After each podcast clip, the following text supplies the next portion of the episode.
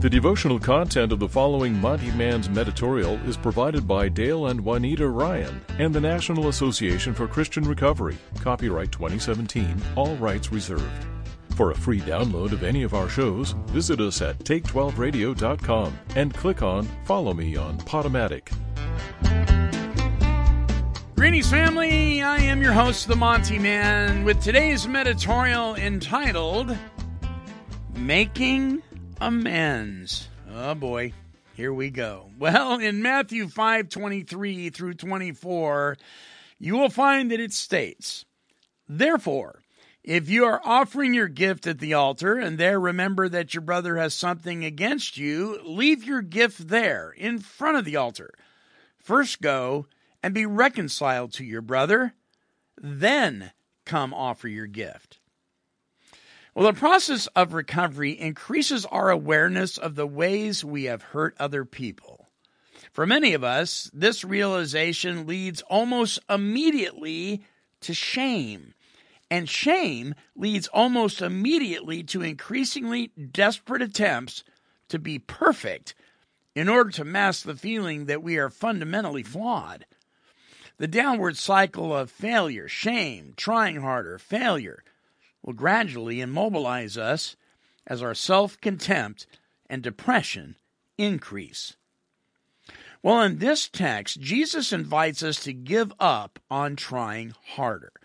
He suggests a completely different and very practical way of dealing with failure.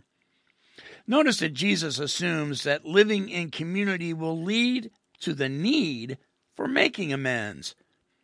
The assumption is that we will not be perfect. We can expect to fail from time to time. Failure need not lead to shame or perfectionism because failure, well, it's normal. We all experience it. Jesus suggests that awareness of our failure doesn't have to lead to trying harder. It can lead to honesty and making amends. We are to speak directly about the problem, ask for forgiveness, make amends as appropriate, and be reconciled, if possible. Well, I fail, Lord, and then I'm ashamed of my failure. And then I work twice as hard not to fail. And then I fail again, Lord. And then I become even more ashamed of my failure. And then I work ten times as hard not to fail. And then I fail again. Uh, help.